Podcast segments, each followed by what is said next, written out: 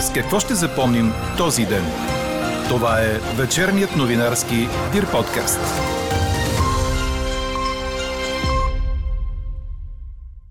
Демографската стратегия у нас няма ясни цели, а отговорността е прехвърлена между 26 институции. Резкият спад на работната сила изисква предефиниране на начина по който работят услугите и индустрията и на редица други политики.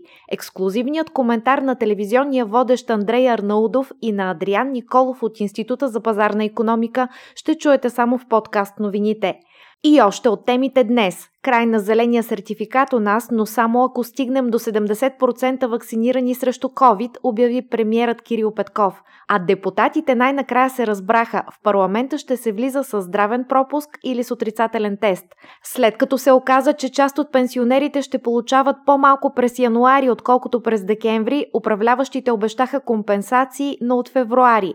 Григор Димитров отива на полуфинал в Мелбърн след драматичен матч продължил близо 3 часа.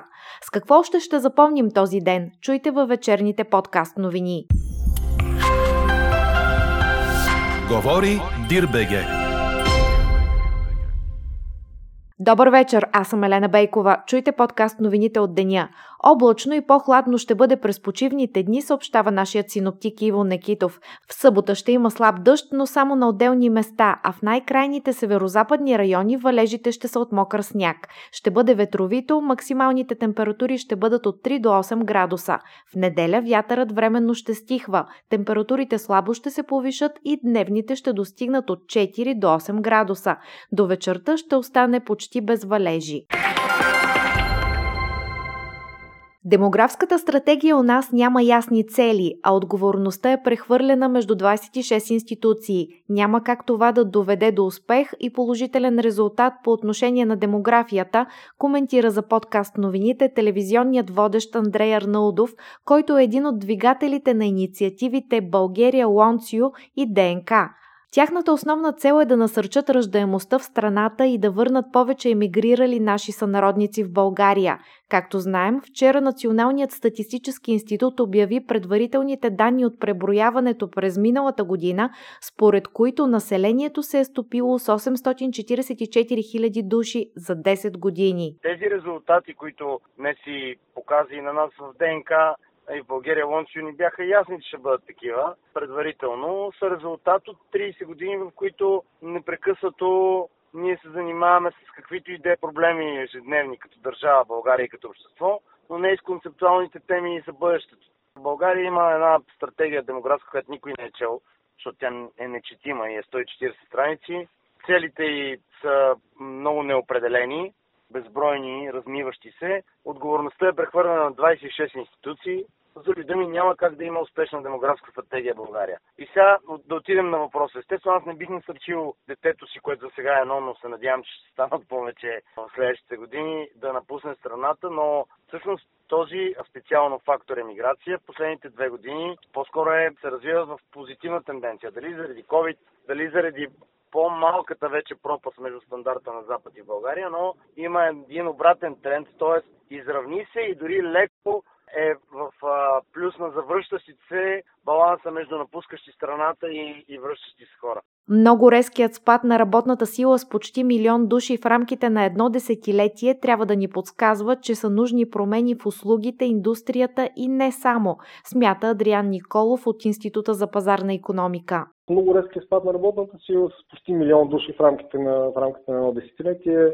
Говори за начин, в който трябва да профилираме и услугите, и индустрията в бъдеще към доста по-високо добавена стоеност, ако искаме да сме изобщо конкурентни. Обръщането на демографската пирамида също много интересно, тъй като видяхме, че колкото са били младежите през 1992 година, сега толкова са пенсионерите, съответно хората, които навлизат на пазара на труда и ще плащат пенсии в бъдеще са много по-малко, което пък има индикация за начин, в който се прави пенсии.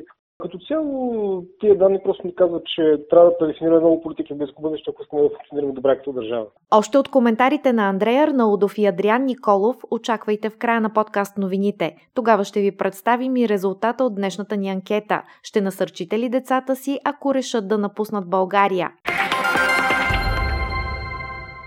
Правителството прави анализ как може да бъде променен енергийният микс, така че да не се стига до рязко увеличаване на цената на тока. Тогава ще може да падне мораториумът върху цените на тока, парното и водата, обяви пред журналисти в парламента премиерът Кирил Петков. Искаме да сме сигурни, че правилният микс и правилните договори, без да нарушаваме, разбира се, правни подписани договори, а, са структурирани така, че да минимизираме цената на тока за бизнеса и крайния потребител, без да нарушаваме закона.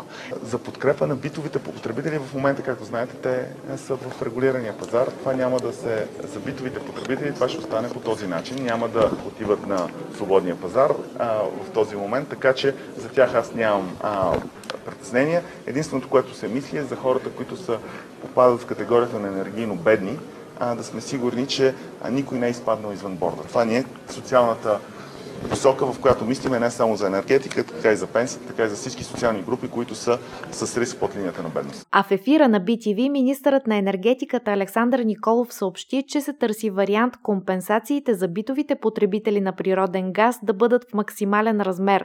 За тях трябва да се получи нотификация от Европейската комисия. Тези компенсации ще бъдат поне за 3 месеца, допълни Николов. Междувременно омбудсмана Диана Ковачева поиска от правителството битовите клиенти на природен газ да получат такава помощ с задна дата от 1 юли на миналата година или поне от октомври, когато е започнал отоплителният сезон, до 31 март тази година. Поводът за новата препоръка на Ковачева до премиера Кирил Петков е, че в институцията продължават да постъпват множество жалби и сигнали от потребители на природен газ с настояването държавата да осигури равнопоставеност между битовите клиенти на различните видове енергия в контекста на мораториума върху цените на тока и парното. Колкото до бизнеса и скъпия ток, днес премиерът Петков обясни, че е предвиден ресурс от милиард и половина лева първия ден от изплащането на преизчислените в края на годината пенсии и намалените на половина COVID добавки, председателят на бюджетната комисия в парламента Любомир Каримански обяви, че за хората, при които има някакви разлики между декемврийската и януарската пенсия, ще се осигури компенсация през февруари. По думите му, разликата се дължи на социалната добавка, която през последните 3 месеца на годината беше в размер на 120 лева, а от януари стана 60 лева. Каримански допълни, че компенсациите ще бъдат като добавка, така както и COVID добавката до юни, докато се направи цялостно предложение за промяна на пенсионно-осигурителната система. А относно заплащането на личните асистенти, според депутата от началото на тази година се прилага по-висок коефициент, по който се умножава минималната часова работна заплата 1,4 вместо 1,2.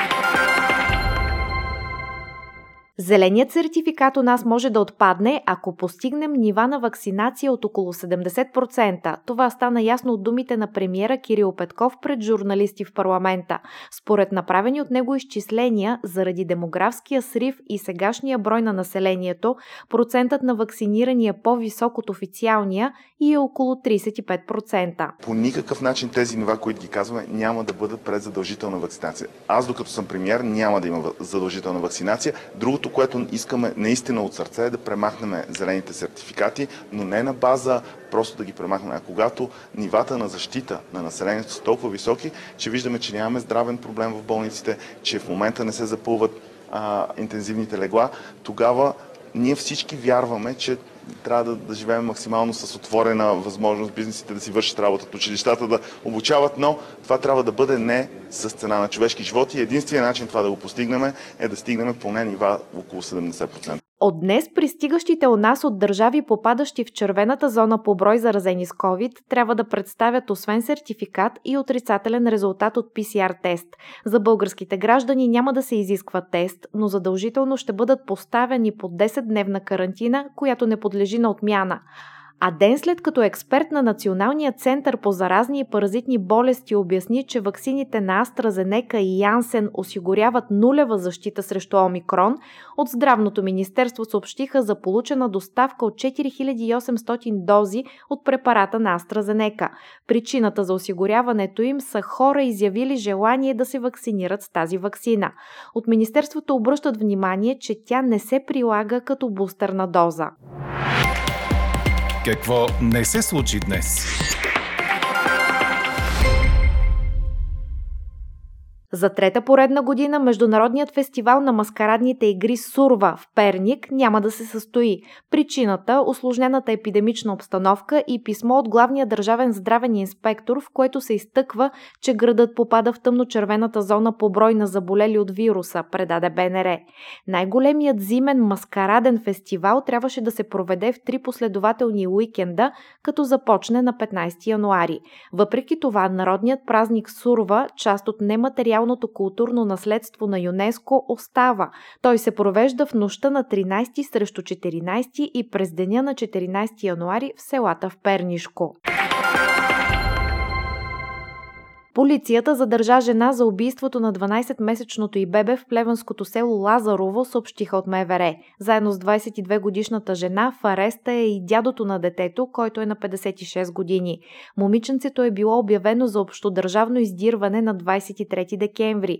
Вчера майката е признала пред полицейски служители, че умишлено е умъртвила детето си. А обвинената за убийството на двете си деца жена от Сандански ще бъде настанена в психиатрия към затвора в Ловеч, стана ясно след заседание на окръжния съд в Благоевград, предаде БТА. 32-годишната Кристина Дунчева е в следствения арест от ноември миналата година, след като закла двете си деца на 5 и на 3 години в семейното им жилище. В хода на извършените по досъдебното производство експертизи е било установено, че на всяко от децата са били нанесени над 30 пробождания, предимно по шията и гърдите. От заключението на вещите лица по изготвената комплексна експертиза се установява, че по време на това деяние майката не е била в състояние на физиологичен афект. Заключението показва още, че тя е емоционално нестабилна, има изградена и съхранена психична годност, като може да участва пълноценно в фазите на наказателния процес. Спрямо обвиняемата може да бъде реализирана наказателна отговорност. Президентът на Казахстан Касим Жомарт Токаев разреши на силите за сигурност да стрелят без предупреждение и отхвърли възможността за преговори с демонстрантите, предаде Reuters. От няколко дни в Централно-азиатската държава има безредици, в които загинаха десетки цивилни и полицаи. Протестите започнаха заради повишение на цената на горивата.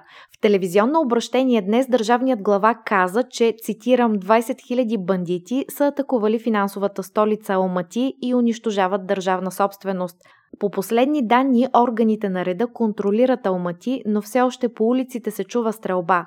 По-рано беше съобщено, че 26 демонстранти и 18 полицаи и служители на Националната гвардия са убити, а над 3700 са задържаните след ескалацията на масовите протести.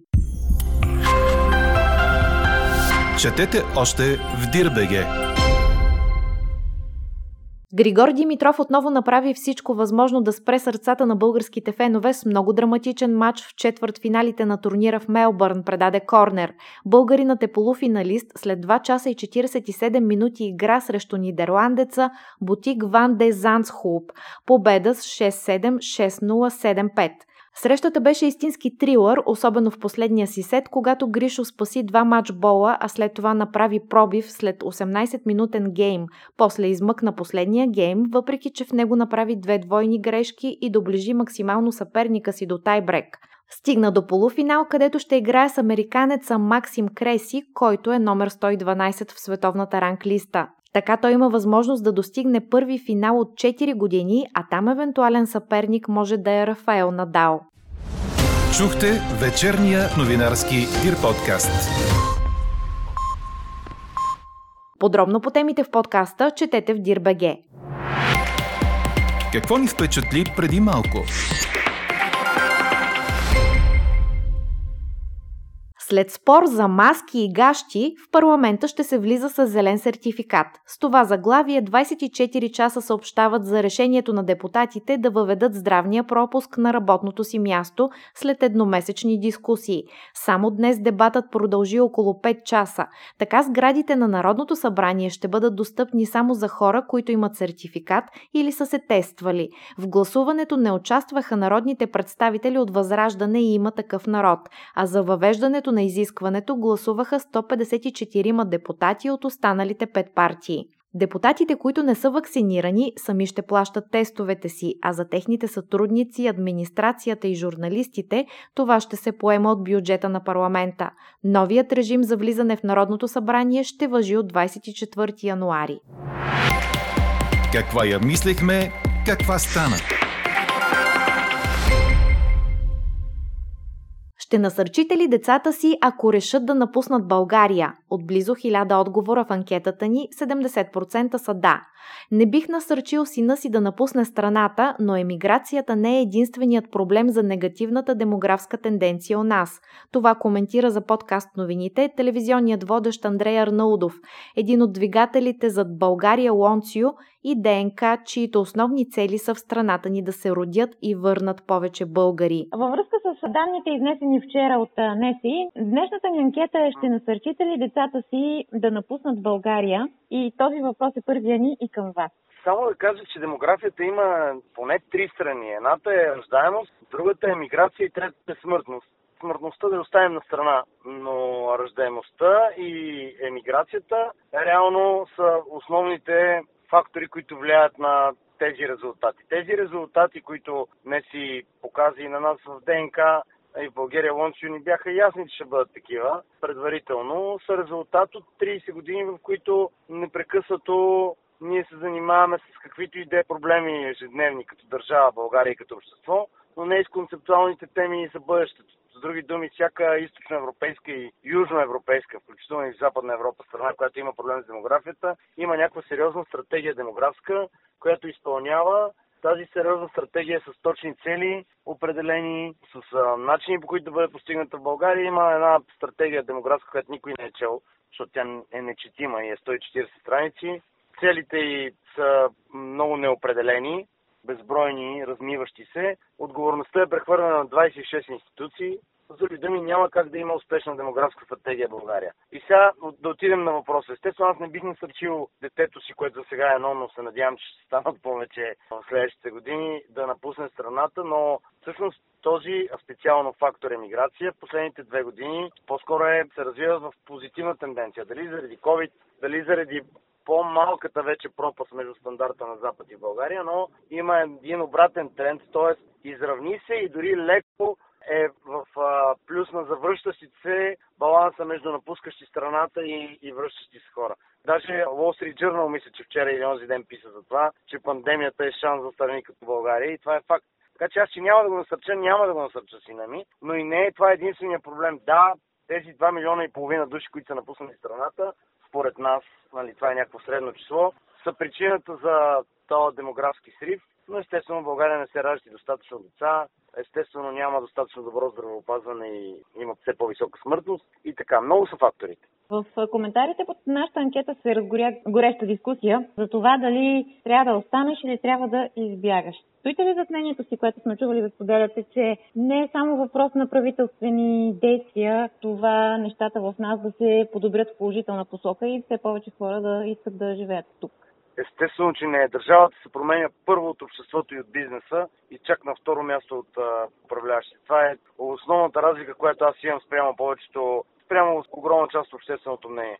Ние направихме България Лонси, защото смятаме, че България става по-добро място за живот и има смисъл младите хора да останат в България и тези, които са напуснали, част от тях да се завърнат. Първо, защото винаги трябва да имаш избор, т.е. трябва да можеш да направиш избор и ние им даваме повече информация, за да могат да изберат. И второ, защото вярваме, че България става по-добро място за живот, но не заради политиците и заради управляващите, а защото в България се появиха страшно много компании и международни, и български стартъпи, които дават все по-добри условия за работа, мислят все повече за служителите си и променят средата. Това е по-скоро въпреки отколкото заради политиците. Как си обяснявате явлението, че българинът в чужбина е далеч по-дисциплиниран от българина в България? Просто човек изпълнява, средата го кара да бъде такъв, средата го прави, ние сме гъвкави хора, ай така да го кажа. Ние сме приспособими хора, българите, това има много плюсове и много минуси и ние се адаптираме към средата, естествено. Аз самия мога да ви кажа, че като човек мога в среда на различни хора да се държа по коренно различен начин и предполагам, че това е една типична българска черта. Но а, да се върнем на това дали има смисъл и дали живота навън е по-добър. Значи, живота винаги е най-добър дома, където всичко ти е познато, където са приятелите, където са роднините. Разбира се, това е относително. Аз много пъти съм шегувал, че бих се чувствал приказно и в а, Италия, и в Испания, навсякъде където има слънце, на север не мога да живея но България е място, което дава страшно много възможности и тъй като ние в крайна сметка сме се родили българи, ще се умрем българи, за нас това е най-доброто място за развитие, но всеки трябва да има право на избор. Предварителните данни, изнесени вчера от Националния статистически институт, следва да ни кажат, че в близко бъдеще трябва да преддефинираме много политики, ако искаме да функционираме добре като държава и да сме конкурентни, смята Адриан Николов от Института за пазарна економика. Има ли стратегия или план по който да работи страната, за да се върнат повече хора в България? Какви политики трябва да се развиват? Ами, много трудно може да се направи такава обратна вълна на миграция, особено с държавна политика. Тоест, това са процеси, които са по-скоро органични обикновено. Това, което наблюдаваме, особено в така други европейски държави, е, че това, което се най-често е просто постепенното забогатяване, постоянното повишаване на жизнения стандарт е основният фактор, който успява всъщност да забави процесите на, на изтичане на мозъци, както ги наричаме, и съответно да, дори да доведат до завръщане на част от диаспората. Тоест, докато не видим една, един изпреварващ тръст на благосостоянието на, на, на домакинство, особено спрямо страните, които най-често приемат българи, то няма да видим на практика такова едно завръщане, просто няма как да се случи. Разбира се, има разни политики за поощряване на ръждеността, освобождаване данъци на младежи и подобни, но те като цяло не могат да дадат необходимия ефект, който да е достатъчно голям, че да видим някакво много сериозно обръщане на демографската тенденция.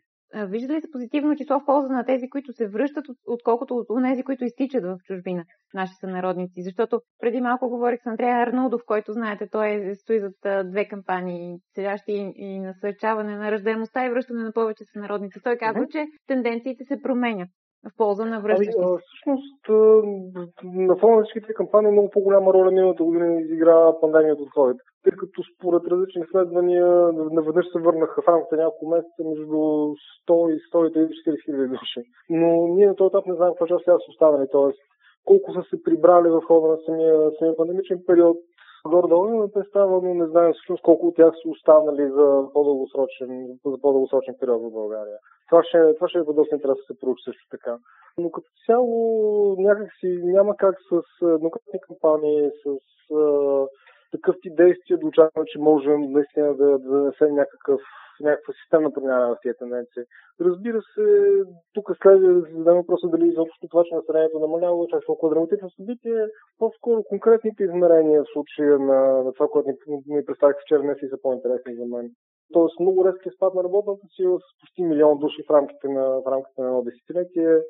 Сигурно говори за начин, в който трябва да профилираме и услугите, и индустрията в бъдеще към доста по-високо добавена стоеност, ако искаме да сме изобщо конкурентни. Обръщането на демографската пирамида също много интересно, тъй като видяхме, че колкото са били младежите през 1992 година, сега толкова са пенсионерите, съответно хората, които навлизат на пазара на труда и ще плащат пенсии в бъдеще са много по-малко, което пък има индикация за начин, в който се прави пенсии. Като цяло, тия данни просто ни казват, че трябва да предефинираме много политики в близко бъдеще, ако искаме да функционираме добре като държава. Това е общия извод, поне по-моему. Ще трябва наистина да предефинираме начина по който, по който ни работи индустрията, по начин по който ни работят услугите, да се насочва към по-високо добавена стоеност, тъй като очевидно капиталанските индустрии ще са нещо, което ще ни тласка в, напред в бъдещето. Очевидно неща, които ще са много ръчен труд от типа на, да речем, мебели, от типа на производство на текстил, на шивашки индустрии така нататък, не са, не са модела, който може да работи при нас. Ако бяхме с позитивни демографски тренд, са повече, повече работници, а да речем Индия, Бангладеш, Пакистан и нататък, тогава да, това би бил един, може един работещ поне в краткосрочен план модел но очевидно е по-скоро да насочим към модела на работа на западноевропейските държави, където наистина машините, капитала, това, което извършва основната част от работата, работниците са наистина по-скоро експерти, високо специализирани и нататък. Това е за мен голям извод.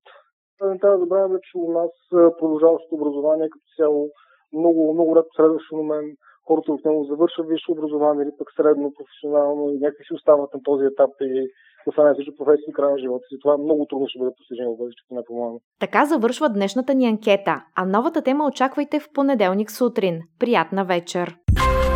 Слушайте още, гледайте повече и четете всичко в Дирбеге.